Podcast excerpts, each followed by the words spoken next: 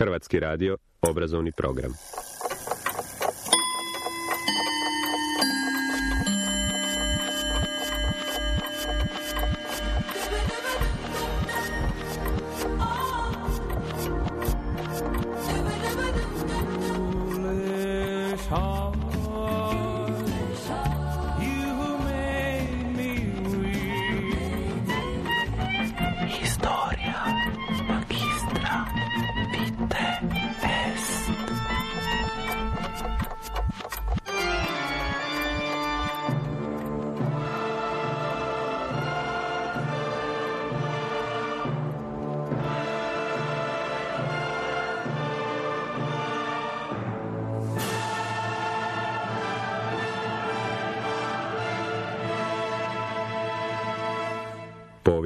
Četvrtkom.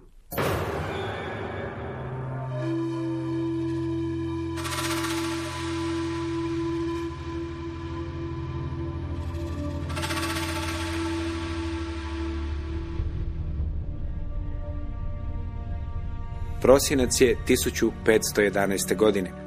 Španjolski kralj Ferdinand imenovao je Vaska Nunjeza de Balbou za privremenog guvernera Darijena, španjolske kolonije osnovane u današnjoj Panami. Balboa je bio sin nižeg plemića. Jedan španjolski kroničar tog vremena ljude poput Balboa opisao je kao muškarce iz dobrih obitelji koji nikada nisu morali gurati plug. Takvi mladi muškarci često su tražili sreću u novom svijetu, kojeg je za Evropljene 1492. otkrio Kristofor Kolumbo. Balboa je 1500. isplovio u novi svijet. Naselio se na otoku Hispanjola, današnjem Haitiju. Tamo je pokušao biti farmer, ali njegova je farma bankrotirala, a on je morao bježati s otoka.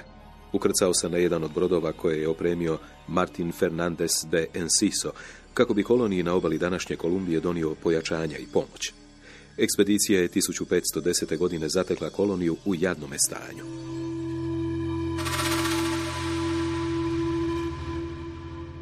Balboa je savjetovao preživjela da se presele na neko sigurnije mjesto. Oni su savjet poslušali i osnovali su koloniju u Darijenu na Panamskoj prevlaci. Balboa je brzo postao prvi čovjek kolonije. Oni njegovi ljudi dobar su dio vremena proveli u potrazi za zlato. Od lokalnog stanovništva dobivali su ga što trgovinom, što ratom. Te 1511. Balboa je jednom prigodom vagao zlato koje je prikupio domorodaca. Vaganju je bio prisutan i jedan od poglavica domorodačkog stanovništva, koje je vagu udario šakom i rekao. Ako vi zlato tako skupo cijenite da ste zbog njega spremni napustiti vaše daleke domove i zato čak riskirati svoje živote, ja vam mogu reći nešto o zemlji gdje jedu i piju iz zlatnih posuda i gdje je zlato jeftino poput vašeg željeza. Balboa je bio neumoljiv u potrazi za zlatom. U svom se naletu koristio i posebno treniranim psima koji su napadali domorodce. Vijest o zemlji prepunoj zlata potakla ga je da pošalje i zaslanike španjolskom kralju, kako bi dobio sredstva za opremanje ekspedicije u zemlju na jugu gdje ljudi jedu i piju iz zlatnih posuda. Ali kralj nije Balboji dao zapovjedništvo nad novom ekspedicijom. Njegovi neprijatelji uspjeli su ga ucrniti pred kraljem. U travnju 1514. Pedro Arias Davila poveo španjolske 2000 ljudi u potragu za južnom zemljom prepunom zlata. Balboa nije namjeravao mirno čekati.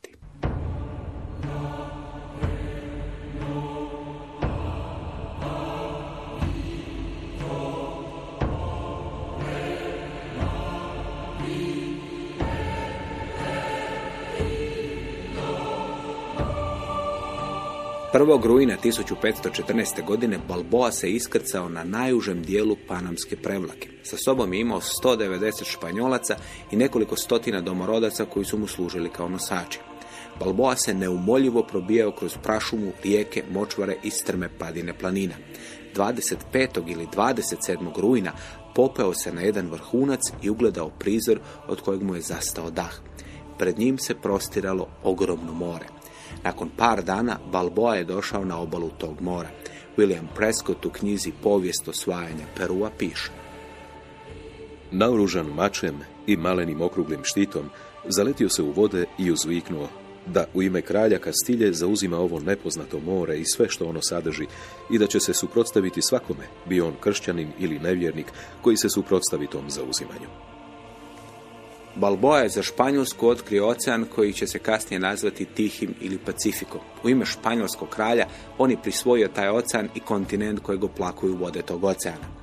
Balboa je onda sagradio flotu brodova i uz ogroman napor ih u komadima prenio preko Panamske prevlake do obala Pacifika. Tamo ih je sklopio i počeo istraživati obalu. Za to vrijeme Pedro Arias Davila je postao sve ljubomorniji i sumnjičaviji. Na kraju godine 1519. Davilja organizirao namješteno suđenje Balboji. Kralj je već Davilju smijenio s mjesta guvernera i on se bojao da bi ga Balbojino svjedočenje moglo potpuno upropastiti. Na namještenom suđenju Balboa je osuđen na smrt i pogubljen. Vazko Nunjec de Balboa nije vidio zemlju prepunu zlata, ali jedan od njegovih suradnika jest. U trenutku kada je Balboa došao do obala Tihog oceana, pored njega je stajao čovjek po imenu Francisco Pizarro.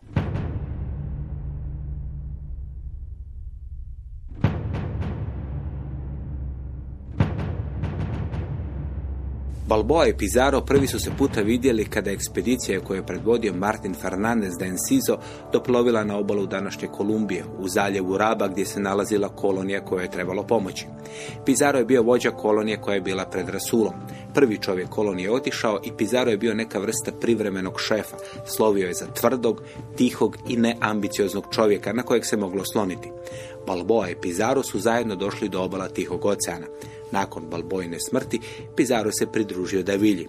Bio je i dalje tvrd, ambiciozan čovjek skromnog podrijetla. William Prescott piše. Francisco Pizarro rođen je u Truhilju, gradu u Estramaduri u Španjolskoj. Vrijeme njegova rođenja nije sigurno, ali nije daleko od 1471. godine. Bio je nezakonito dijete i ne iznenađuje što se njegovi roditelji nisu trudili zabilježiti datum rođenja. Njegov otac, Gonzalo Pizarro, bio je pukovnik pješaštva, koji se donekle istaknuo u talijanskoj kampanji i kasnije u ratovima u Navari. Njegova majka, Francisca Gonzales, bila je osoba skromnog podrijetla u gradu Truhilju. Malo se znao o Franciskovim ranim godinama, a i to malo često ne zavređuje pažnju. Prema nekima, oba roditelja su ga napustila i ostavila pred vratima jedne od gradskih crkava. Čak se govori da bi umro da ga nije dojila krmača. Pouzdano se zna da je jedno vrijeme Pizarro zarađivao za život kao svinjar i da je sudjelovao u lokalnim ratovima i u kampanji koju je Španjolska vodila u Italiji. Pouzdano se zna da se Francisco Pizarro 1502. godine ukrcao na ekspediciju za novi svijet. 30 godina kasnije taj će čovjek srušiti najmoćnije i najveće carstvo u novom svijetu.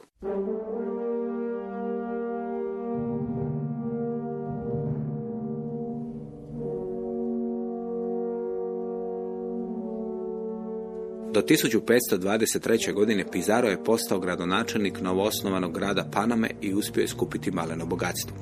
Onda je te godine sklopio partnerstvo koje će promijeniti svijet.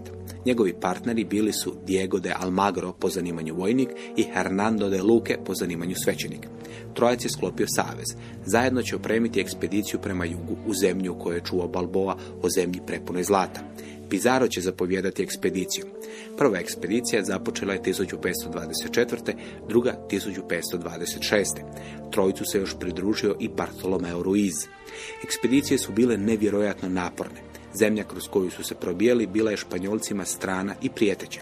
Prvi je isplovio Ruiz i prešao ekvator. Na putu je sreo brod s jedrima koje je trojac samo još dodatno uvjerio da su na dobrom putu. William Prescott o tom brodu piše. Kad je stupio na brod, Ruiz je zatekao nekoliko indijanaca, muškaraca i žena. Nosili su bogate ukrase, osim toga imali su još niz predmeta izrađenih s velikom vještinom od zlata i srebra, koje su nosili kako bi s njima trgovali duž obale. Ali ono što je privuklo najviše pozornosti bila je tkanina od koje je bila napravljena odjeća. Bila je fine teksture, s pažljivo izvezenim likovima ptica i cvijeća i obojena sjajnim bojama. Na brodu je Ruiz također pronašao vagu namijenjenu vaganju dragocjenih metala. Sve je to uvjerilo Ruiza i njegove partnere da su na pravom putu. Ali kako su išli dalje na jug, to je situacija postala sve teža. Bolesti, glad, žeđ, tereni sukobi s domorodcima odnosili su sve više života. I guverner je odlučio prekinuti ekspediciju.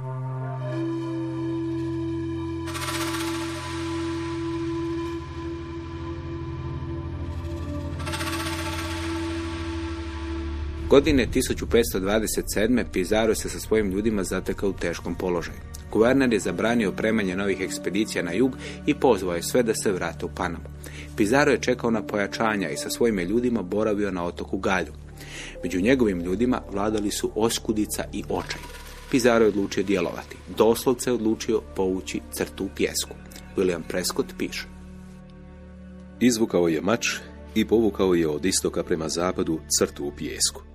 Tada se okrenuo prema jugu. Prijatelji, drugovi, rekao je. Na ovoj su strani glad, patnje, golotinja, oluje, dezertiranja i smrt. Na ovoj su strani lagodnost i užitak. Ovdje leži Peru sa svojim bogatstvima, ovdje Panama sa svojim siromaštvom. Neka svaki čovjek izabere ono što priliči hrabrom kastiljancu. Što se mene tiče, ja idem na jug. Rekavši to, prešao je crtu. Slijedili su ga njegov pilot Ruiz, onda i Pedro de Candia, vitez rođen, kako mu to prezime kaže, na jednom od grčkih otoka. Još su jedanaestorica prešla tu crtu. Kako je to zapisao tadašnji kroničar, Slava je sačuvala imena članova te malene družine. Oni su, suočeni s poteškoćama još nepoznatim u povijesti i sa smrću kao nagradom, odabrali čast i ostali u svog vođu kao primjer odanosti za buduća vremena.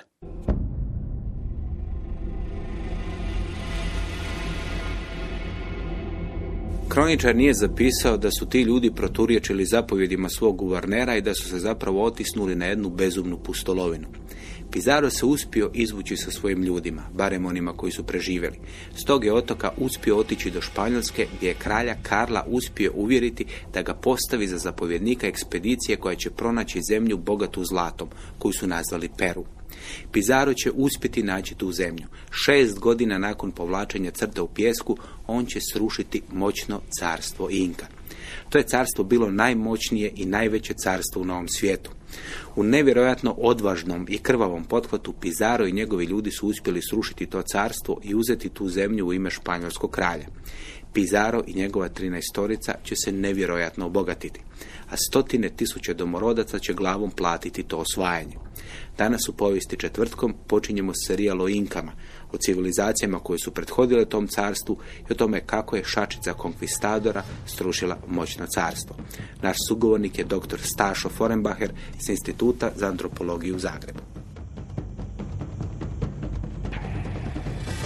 Taj prostor središnjih Anda, dakle zapadnog dijela Južne Amerike, je jedan od najspektakularnijih prirodnih prostora na, na svijetu uopće. Mislim, Ande su najduži planinski lanac na svijetu, drugi najviši silna brda koja dijele svjetove sa svoje istočne i zapadne strane koje su potpuno različite i obično se govori nekakve tri glavne zone. Ne? Jedna je ta pacifička obala, dakle obala Tihog oceana koja je izrazito suha, tamo su najsuhlje pustinje i gdje, ima mjesta gdje nikad nije zabilježena kiša, jedan pojas širine 50 do 100 km između mora i, i planina. Ne? Onda iznad, iznad toga slijede prema istoku Ande, njihovi najviši vrhovi dosižu negdje 6700 metara otprilike u tom prostoru, dole u Čiliju na jugu i malo više još.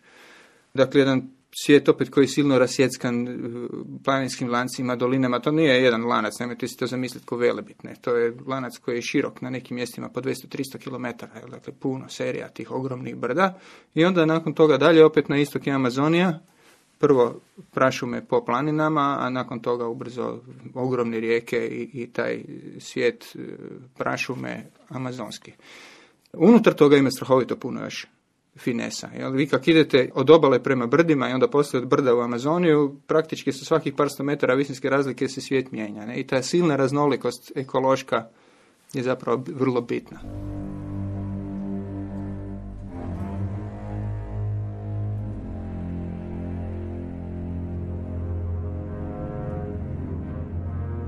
Carstvo Inka bilo je zadnje u nizu država koje su nastale na tom području zapadne obale Južne Amerike. Prvi pouzdani datum koji se može naći u dinastičkoj povijesti vladara Inka je 1438. kada je Pačakuti Inka Japankvi, sin Virakoča Inke, uzurpirao prijestolje koje je držao njegov brat Inka Urkon. Pod Pačakuti Inkom Inke su osvojile teritorij južno od jezera Titikaka i sjeverno do današnjeg Kvita, glavnog grada Ekvadora. S Pačakutijem započelo je sa životom carstvo Inka koje će u svom najvećem opsegu zauzimati prostor dug 4000 km. Ali prije Inka na tom su prostoru cvale sjajne civilizacije.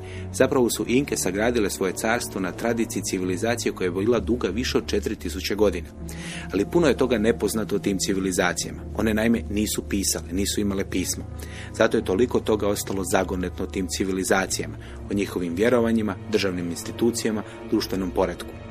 Koliko su one različite govori i njihov početak. Za razliku od ostalih civilizacija, ova u Južnoj Americi izgleda da nije nastala na način na koji su nastale civilizacije Mezopotamije, Egipta, Kine i Indije. Naučeni smo da su sve te rane civilizacije počivale na zemljoradnji i da je zemljoradnja one preduvjete, da prvo se zapravo razvija intenzivna zemljoradnja, proizvodnja toga bilja koje je temelj prehrane žitarica, najčešće u Americi je to kukuruz, a onda da, nakon toga slijedi zapravo civilizacija u punom smislu država i velike aglomeracije, puno ljudi, gradovi i sve što to sa sobom nosi. U Južnoj Americi, e, u tom manskom prostoru je priča nešto drugačija. Nikom još nije potpuno jasno što se zapravo tu desilo. Izgleda da stvar kreće negdje oko 3000 godina prije Krista ili malo kasnije, izgleda da je vrlo bitnu ulogu odigrala izuzetno bogatstvo mora. Naime, e, Tihi ocean uz tu pustinsku obalu Perua je zapravo najbogatije more ribom igdje. I to su one sitne ribice, uglavnom koje kakve sardelice i slične stvari, kojih ima ogromnim količinama i prema nekakvim proračunima koliko se toga može izlovljavati i ispada, da uz obalu, uz obalu Perua samo od korištenja tih riba može živjeti populacija od nekakvih 6-7 milijuna ljudi. Što je zapravo dovoljno za jednu državu. Ozbiljnu državu.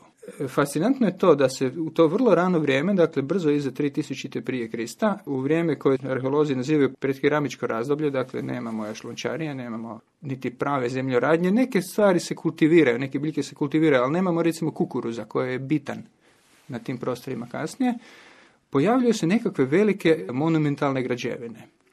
I izgleda da se zapravo radi o skupinama ljudi koji su još polupokretni, koji se uglavnom oslanjaju na more kao izvor proteina, dakle na taj ribolov, koji pomalo uzgajaju nekakve biljke, ali zapravo neki misle da čak više uzgajaju, i to je vrlo fascinantna zapravo ideja, da uzgajaju industrijske biljke. U kojem smislu? Da uzgajaju pamuk i da uzgajaju tikve. Jer pamuk i tikve, razmislite malo kako ćete loviti sitnu ribu. Jel? Trebate mreže, puno mreža. Ne žive u velikim gradovima, ali se povremeno skupljaju to nekakve velike, monumentalno sagrađene centre gdje očito e, se događaju nekakvi e, obredi, nekakvi religiozni rituali. Nije jasno ko su ljudi koji vode to sve skupa, jer mislim jasno vam je ako gradite jednu građevinu koja u sebi sadrži nekoliko hiljada kubika zemlje ili miliona kubika zemlje, čak tu imate nekakve platforme koje su visoke po 20-30 metara, velike kao 10 nogometnih igrališta, prema tomu puno ljudi to radi. Ali mi nigdje ne vidimo tragove nekakve centralne vlasti, ne vidimo nekakvo isticanje bogatih pojedinaca, nekakve grobnice faraona, ili toga nema.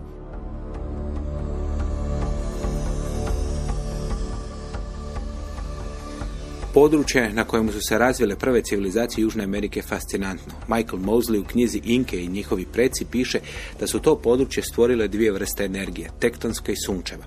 Tektonska energija tjera kontinentalnu ploču na zapad i tako pritišće morsko dno koje se pak kreće na istok. U tom procesu kontinentalni rub se sabija, izbacuje uvis i savija u dugi planinski lanac koji se proteže od Karibske obale Kolumbije do ognjene zemlje. Sunčeva energija pak određuje klimu. Uglavnom sva kiša dolazi iz smjera Atlantskog oceana. Istočni dijelovi kontinenta su vlažni, suhi su zapadni. Pored tektonike i sunca, još jedna zemljopisna crta odredila život na tom području. To je visina. Većina ljudi u središnjim Andama živi na visinama većim od 2,5 tisuće metara. Tamo su padine strme, tlo škrto, sezona rasta biljaka kratka, vjetrovi brzi, sunčevo, zračenje jako. Tamo vladaju hladnoća i težak teren. Tamo vlada još nešto što život čini teškim. Tamo vlada hipoksija, stanje smanjenog parcijalnog pritiska kisika arterijske krvi. Michael Mosley piše. To je stalni izvor kroničnog stresa za sve oblike života. Na razini mora, arterijska krv je zasićena kisikom 97%. Na oko 5000 metara ta se razina zasićenosti smanjuje na 30%, zbog toga što u zraku ima manje kisika. Anoksija ili smanjena dostupnost kisika utječe na sve fiziološke funkcije i uzrokuje promjenu u staničnom metabolizmu, veći broj crvenih krvnih stanica, kao i povećanu cirkulaciju i disanje, veća prsa i veći kapacitet pluća. Na visinama većim od 2500 metara odmor i rad su naporniji i traže više energije zbog povećanih dišnih i cirkulacijskih potreba. Osim toga, kako bi se očuvala tjelesna temperatura na tim hladnim visoravnima, potrebna je dodatna energija kako bi se očuvale temeljne funkcije metabolizma. Hladnoća i anoksija tjeraju ljude da jedu više i procijenjeno je da ljudi koji žive na visoravnima trebaju oko 11% više kalorija od onih koji žive u nižim područjima. Prema tome, održavanje na životu je puno skuplje na visoravni nego u nizini. Ipak i na tako teškom terenu razvila se sjajna civilizacija. Prva visoko razvijena civilizacija u Peru naziva se Čavin civilizacija. Po velikim ruševinama nađenim u Čavin de Huantaru, u sjevernim visoravnima 250 km sjeverno od današnje Lime, glavnog grada Perua. Te se ruševine nalaze na nadmorskoj visini od 3150 metara. Nakon ovoga o čemu sam malo prije govorio, slijedi jedno razdoblje koje nazivamo početnim razdobljem zapravo, negdje recimo do sredine prvog tisućljeća prije Krista, kad se formiraju veliki, monumentalni, spektakularni centri, obredni centri, prvenstveno na obali, ali i u brdima. Još uvijek ne govorimo o nekakvim državama, to su možda nekakva poglavištva, prvenstveno je u igri taj obredni aspekt. Ratovanje u tomu igra vrlo bitnu ulogu, vidimo to po ukrasima na nekim od tih hramskih centara, najpoznatije je onaj sečina auto, odnosno unutar njega serosečin sa, sa reljefima koji prikazuju ratnike sa toljagama i njihove žrtve raskomadane, nekakve prilično grozne stvari zapravo krvave i zastrašujuće. I vidimo da je to obredno ratovanje zapravo jedan bitan dio priče. Očito nekakvi ljudi koji su ratnici, a ujedno vjerojatno i svećenici tu imaju moć. Postepeno se ti centri koji nastaju uz doline rijeka, kratkih rijeka koje teku kroz tu pustinju, iz Anda se spuštaju kroz pustinju i teku, teku prema obali, postepeno ti centri rastu i negdje recimo u vrijeme rođenja Krista prerastaju u prve prave države. Tu sad stvarno već možemo govoriti o državama, to su nekakve teokracije. Slične stvari se događaju i u unutrašnjosti. Čavin kojeg ste spomenuli je vrlo bitan, vrlo poznat, to je jedno nalazište visoko u Andama, već zapravo na ovim istočnim obroncima Anda, e, koji ima jedan ovakav isto veliki taj kompleks. E, ti svi kompleksi e, ceremonijalni su građeni na sličan način, sa, sastoje se od jednog velikog otvorenog prostora i onda obično sa tri strane su, su okruženi nekakvim umjetnim brižuljcima, mogli bi nazvati, neki to zovu piramide, ali zapravo nisu. To su velike platforme koje su na sebi držale nekakve hramove ili su unutar sebe imale nekakve kanale, prolaze nekakve tajanstvene prostore zapravo i tu su išli, kroz taj otvoreni prostor su išli procesije, kroz te razne njegove kanonizirano napravljene dijelove i ulazile onda u te hramove ili se penjale na njih.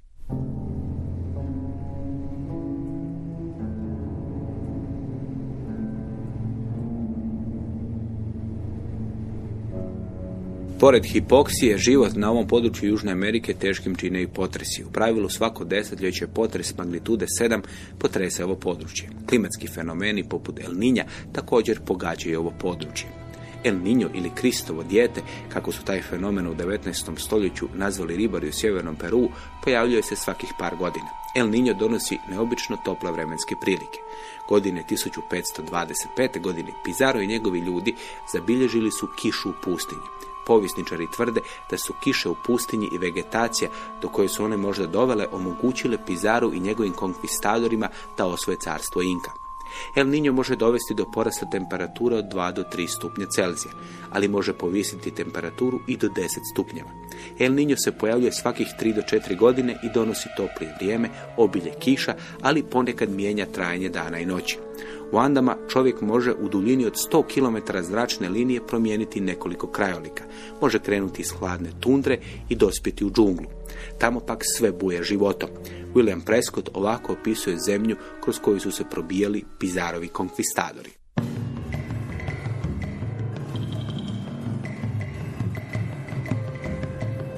Svakim korakom činilo se da šuma raste sve gušće i gušće i da drveće doseže visine koje do tada nisu bile viđene čak ni u ovim plodnim područjima, gdje priroda radi u tako divovskim razmjerima. Brda su rasla jedno za drugim i tako se to nastavljalo dok su napredovali, sve dok se ona ne bi pridružila kolosalnoj zapreci zvanoj Ande, čiji snježni i ledeni vrhovi izviruju visoko iznad oblaka i šire se poput zavjese napravljene od srebra, koja kao da povezuje nebo sa zemljom. Tijekom prelaska preko tih šumovitih znamenitosti, ti pustolovi susretali bi se iz gudurama strašne dubine, iz kojih se isparavanje vlažnog tla miješalo sa slatkim mirisom cvijeća, koje je sjalo u svim zamislivim bojama. Ptice, posebno ona iz obitelji papiga, svojim su bojama bile ravne bojama biljnog svijeta. Majmuni su blebetali u gomilama iznad njihovih glava i pravili grimase. Strašni reptili motali su se oko nogu bizarovih ljudi. Ovdje je viđena i gigantska boa, omotana oko drveća, koju je bilo teško vidjeti sve dok se ne bi ustremila na svoj plijen. Aligatori su se izležavali na obalama rijeka ili su klizili pod njihovom površinom. Džungla je zaslužna i za bogatu ikonografiju čavin kulture. U Čavin de Huantaru nalazi se veliki hramski kompleks u kojemu se nalaze brojne sobe i prolaze. U njima su u pravilu bili skriveni kultni predmeti. Jedan od tih predmeta zvan je velika slika i visok je 4,5 metra.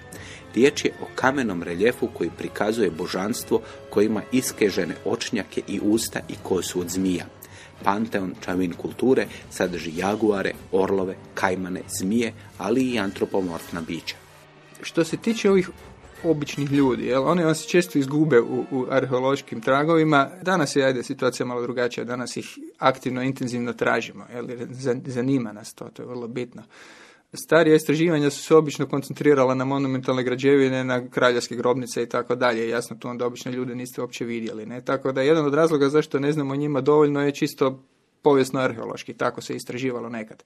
Danas ih tražimo i nalazimo ih kad kad, ali velim, e, zanimljivo je što se tiče tih običnih nasobinskih nekakvih kompleksa, da u tim ranim razdobljima vidimo velike monumentalne gradnje, ali to nisu gradovi.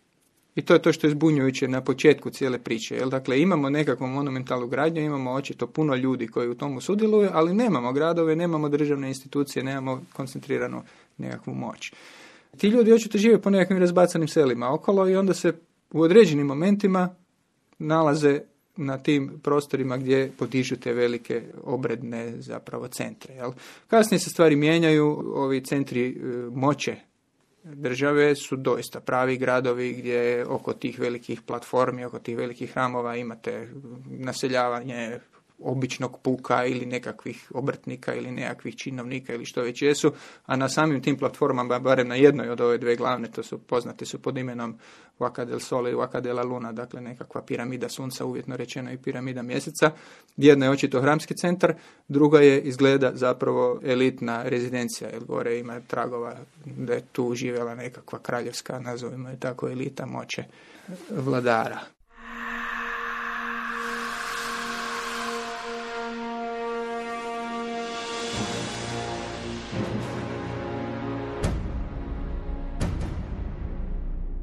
Sečin Alto je veliki arhitektonski kompleks podignut u obliku slova U na peruanskoj pustinskoj obali.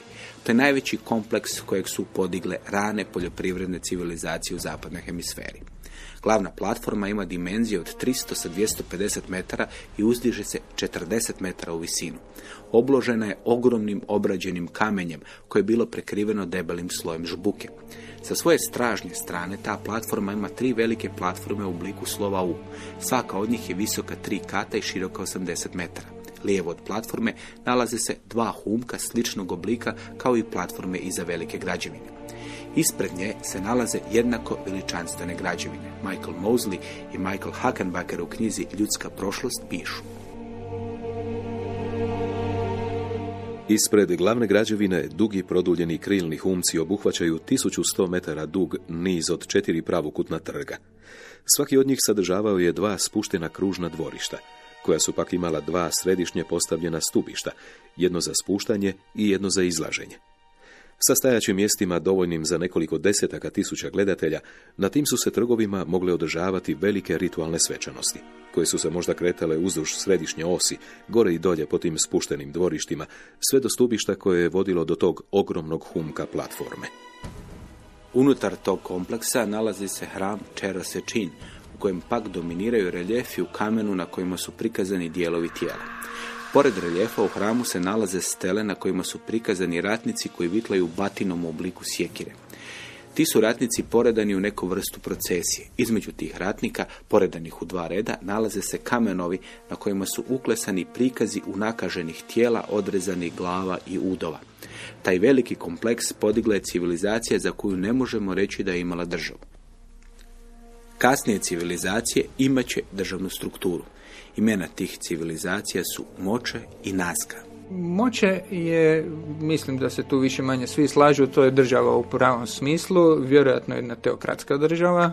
To je prostor sjeverne pustinje Perua, nekoliko dolina tih kratkih rijeka koje teku u Pacifik iz Anda. Dakle, tu kreću ti rani, rani obredni centri i onda nakon nekog vremena se to očito pretvara u nekakve prave države i moće je zapravo to. Jel? Dakle, veliki irigacijski sustavi, zemljoradnja vrlo razvijena, vrlo intenzivna, dvije žetve, možda čak tri žetve kad kad godišnje. Spomenuo sam riječ teokracija, naime, puno o tom narodu moće, ako ga možemo tako nazvati, znamo iz njihove umjetnosti. Oni su imali vrlo e, sugestivnu i, i eksplicitnu e, figuralnu umjetnost, tako da su nam ostavili, nemaju pisanih dokumenata, niko nije pisao u staroj, u staroj Južnoj Americi, ali ostavili su nam svoju ikono, kroz svoju ikonografiju, kroz, kroz svoje tkanine, kroz svoje posuđe, jako puno slikovitih, vrlo riječitih podataka o sebi. Jel? I neki, neki e, motivi koji se stalno ponavljaju e, jasno govore o tomu da su zapravo ljudi koji su imali najveći, najvišu, najveću moć u tom društvu bili nekakvi ratnici svećenici, nazovimo ih tako, obično se tako zovu, warrior priest, kažu ovi e, amerikanci koji dosta dole rade. Jel? Ratovanje je bilo silno bitno, bitni element te priče još uvijek, e, vidimo to i po e, ukrasima i po ikonografiji koji se pojavljuje na hramovima iz tog vremena. Cilj toga ratovanja bio je prvenstveno hvatanje i zarobljavanje neprijatelja. Često su to bile izgleda, e, ciljalo se barem na, na visoko rangirane neprijatelje, dakle nekako, nekakva elitni zapravo, elitna borba između tih predstavnika elite i onda se te zarobljenike e, žrtvovalo. Zapravo priča koja je prilično slična onomu što imamo i gore u, u Mezoamerici, u Meksiku. Jel? Možda na malo drugi način, ali u biti slična stvar. To je žrtvovanje neprijatelja zarobljenih u jednom ritualnom sukobu da bi se zadovoljila nekakva volja bogova. To je očito bio vrlo bitan dio njihovog nekakvog toga e, transcendentalnog svijeta, o kojemu zapravo znamo jako malo.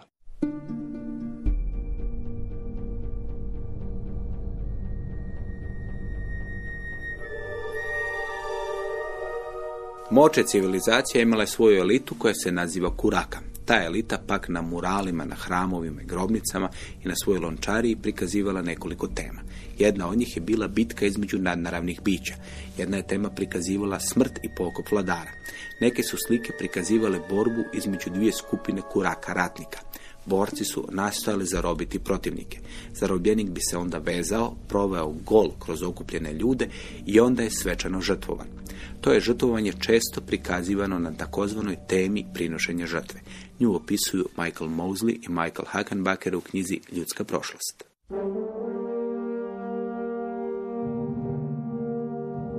Tema počinje s golim zarobljenicima kojima su ruke vezane.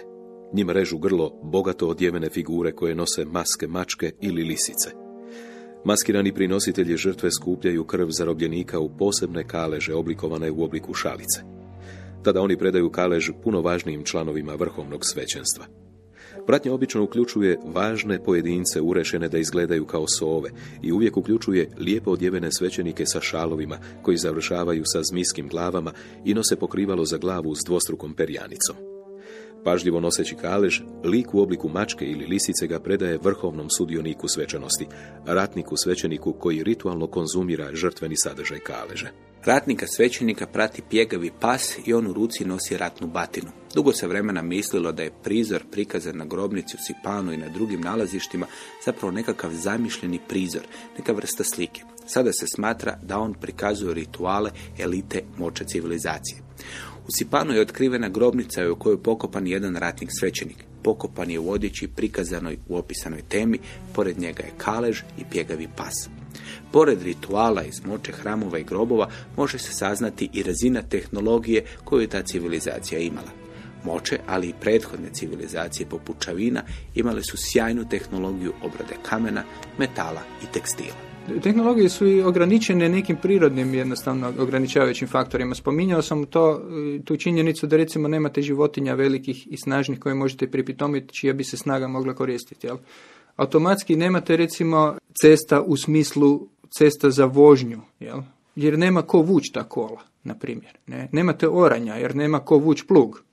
Obrada zemlje je isključivo se zapravo oslanja na ljudsku snagu i imate nešto što se zove, to mogli prevesti kao e, nožni plug, zapravo je jedna alatka koja se stoji od jednog dugog kolca koje na dnu ima ili kameni šiljak ili metalni nekakav šiljak i više liči na štihaču, istina je rečeno. I tak se nekako i koristi. Dakle, masu tih tehnologija koje su oni možda i poznavali, kotač je bio poznat, ali je bio neprimjenjiv zapravo praktički on se primjenjivao za neke igračke jer niste imali životinju koja bi mogla vući kola. Prema tomu, tehnologije su drugačije, ali su zapravo one koje se, se primjenjuju i kako sofisticirane. Metalurgija je prisutna. Metalurgija zlata, srebra i bakra je bila vrlo razvijena. Različite tehnike, iskucavanja, ljevanja tehnikom izgubljenog voska, to je jedna zgodna tehnika, lemljenje, spajanje tih različitih metala, legiranje, dakle miješanje raznih, raznih metala i to na jedan vrlo lukavi način. Naime, uvijek se govori o tom zlatu, američkom. Ne, međutim, zlato je i tamo bila rijetka stvar. I oni su vrlo rano i jako dobro savladali jednu tehniku gdje su predmet izrađivali iz mješavine zlata i bakra. Španjolci su to zvali tumbaga. E, gdje, u kojoj je sadržavala zapravo kad kad i preko 80% bakra. Međutim su onda obrađivali predmete od te e, slitine na taj način da je zapravo bakar s površine uklonjen, ostala je na površini samo zlato, to se uglancalo i stvari izgledalo kao da je od masivnog zlata. Jer jednak bi ju metnuli na vagu i, poznavajući volumen bi zaključili da je prelagana, jer dakle ne može biti zlato. Prema tomu metalurgija je vrlo razvijena, ali ne u onom smislu da imate, ne znam, željezo pa da onda iz toga se rade mačevi ili topovi, to nisu znali. Jel?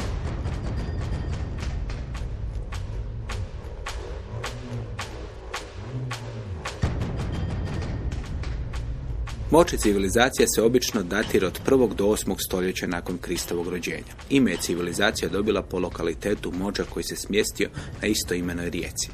Na tom se lokalitetu najvjerojatnije nalazio glavni grad naroda Moće civilizacije. Nasilja te civilizacije protezala su se od rijeke Lambayekue u sjevernom Peru do doline rijeke Nepenja. Udaljenost između tih dvaju rijeka je 350 km.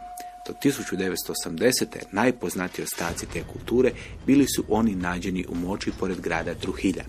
Tamo se nalaze dvije ogromne građevine nazvane Hram Sunca i Hram Mjeseca. Sagrađen na padinama Bijeloga brda, hram mjeseca sastoji se od tri međusobno spojene platforme, koje su opasane visokim zidom od sušene opeke, koji je bogato ukrašen polikromnim frizovima i muralima. Veliki središnji humak imao je na svom vrhu prostrane trgove ukrašene prikazima glave nadnaravnog bića. Plosnato lice gleda prema promatraču sa zakrivljenim ustima, koje otkrivaju dugačke i međusobno isprepletene pasje zube.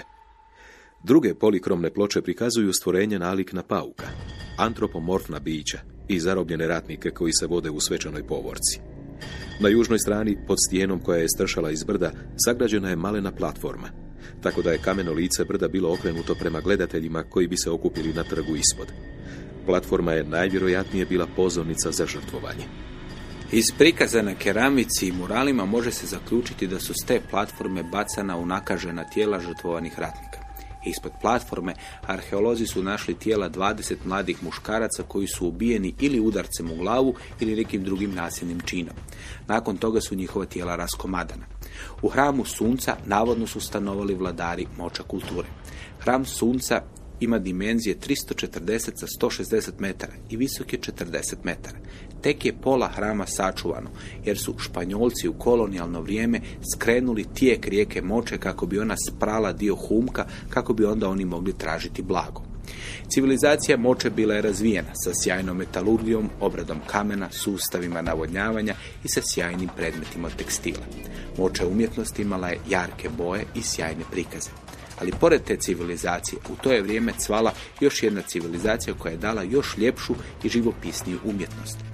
Od 200. do 650. godine poslije Krista u Peru je cvala naska kultura. Naska je e, na južnoj obali Perua, južno od Lime par sto kilometara, u sličnom jednom ambijentu. Tu su te obalne rijeke nešto manje, nešto kraće, mogućnosti irigacije postoje, ali su nešto skromnije i Naska je adekvatno tomu nešto manja, jer moće je izgleda bila moćnija i prostranija e, državna tvorovina, Naska je bila skromnija.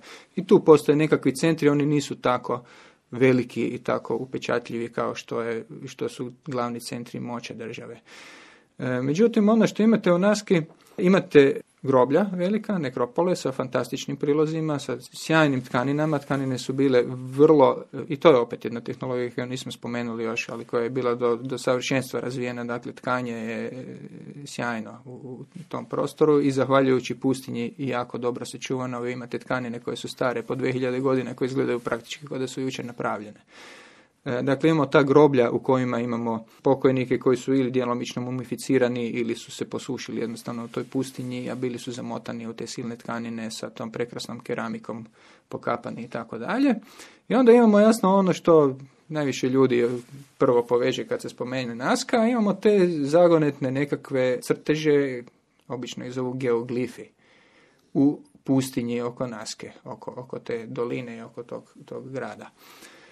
E sad, o tomu možemo jasno pričati dugo i svašta. I mnogi pričaju svašta, sa naglaskom na svašta. E, na prvi pogled čini se o neobjašnjenim stvarima, jer imate nekakve divovskih razmjera zapravo e, znakove u pustinji koji nemaju nikakvu logično ili, ili racionalno ili praktično objašnjenje. Jel?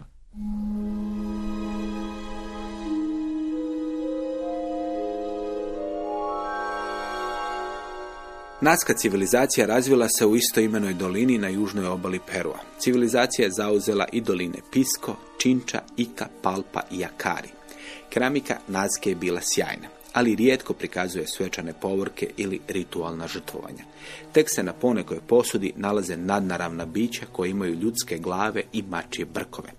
U grobovima se mogu naći mači brkovi napravljeni od zlata i mumificirane ljudske glave koji su vjerojatno bili trofeji. Ali ono što najviše fascinira su te crte koje su Nazke nacrtale na oksidiranoj površini pustinje.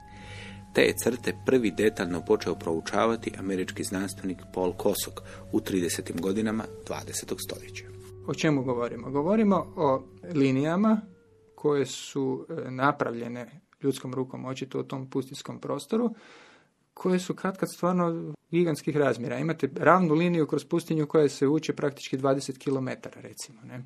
Kad ih sve zbrojite skupa imate ne znam koliko tisuća kilometara tih, tih linija koje vode u principu od nigdje do nigdje ili možda od jednog brižuljka do drugog brižuljka, kad dugačke par sto metara, kad kad dugačke par kilometara. Sasvim čudnovato i, i neobjašnjivo, na prvi pogled barem. S druge strane, njih je zapravo jako lako napraviti. Jer e, to je dio pustinje u kojem praktički nikad kiše nema. Površina tla na tom prostoru je oksidirana, promijenjena je boja toga, tek nekakvog skorenog pjeska. I vi kad maknete tu koru, izađe i pokaže se ispod nje podloga koja je malo svjetlije, malo drugačije boje i na taj način vi možete pisati, da se tako izrazim, jel, po tom prostoru i na jednostavan način zapravo proizvodi takve likove. Ne. E sad dobro, to ajde, možemo to objasniti da se to lako napravi, ali zašto? Naska crte prikazuju životinje poput lisice i ljame. Prikazuju i nekoliko kitova ubojica, najveći je dug 65 metara. Prikazuju i majmuna, dugog 110 metara i nekoliko biljaka. Naska crte obuhvaćaju i tristotinjak geometrijskih figura poput trokuta, trapezoida i spirala. Paul Kosok je 1941. godine promatrao crte iz zrakoplova i zaključio je da su one nacrtane u astronomske svrhe. Njegova nasljednica u proučavanju naska civilizacije, Marija Rajhe, je pak imala drugo objašnjenje. Što god one bile, teško ih je razaznati ako se gledaju s površine zemlje, govori dr. Stašo Forenbacher s Instituta za antropologiju u Zagrebu. Nudili su se svakakvi odgovori od kojih je jedan od poznatijih one da su to tragovi vanzemaljaca koji su se tu sa svojim letičnim tanjurima spuštali pa su se zapikavali u ta brda okolo i stavljali ravne tragove do, do, do nekog brižuljka i tako.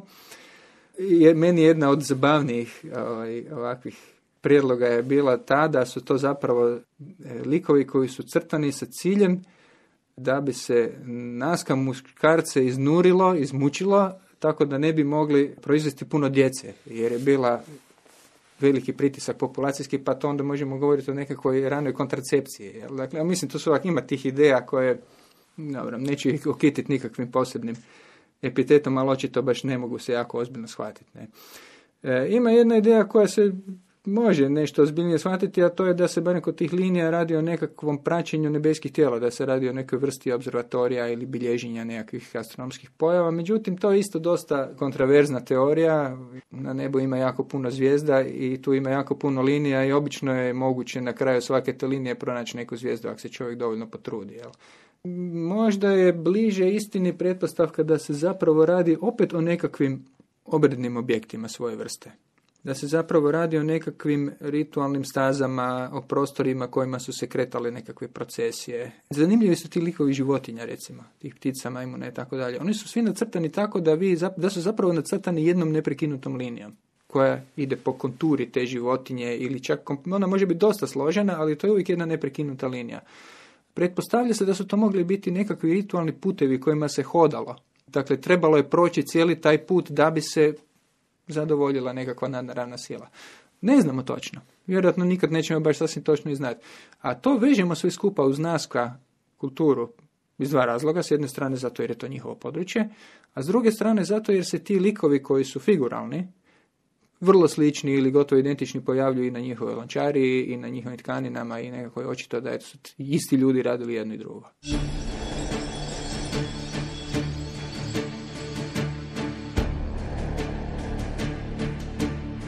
Poštovani slušatelji, slušali ste povijest četvrtkom emisiju obrazovnog programa Hrvatskog radija. I sljedećeg četvrtka govorit ćemo o anskim civilizacijama Latinske Amerike. Povijest četvrtkom za vas su pripremili glazbeni urednik Maro Market, tekst čitao Ivan Kojundić, emisiju snimio Tina Baričić, a u rediju i vodio Dario Špelić. Lijep pozdrav i do slušanja.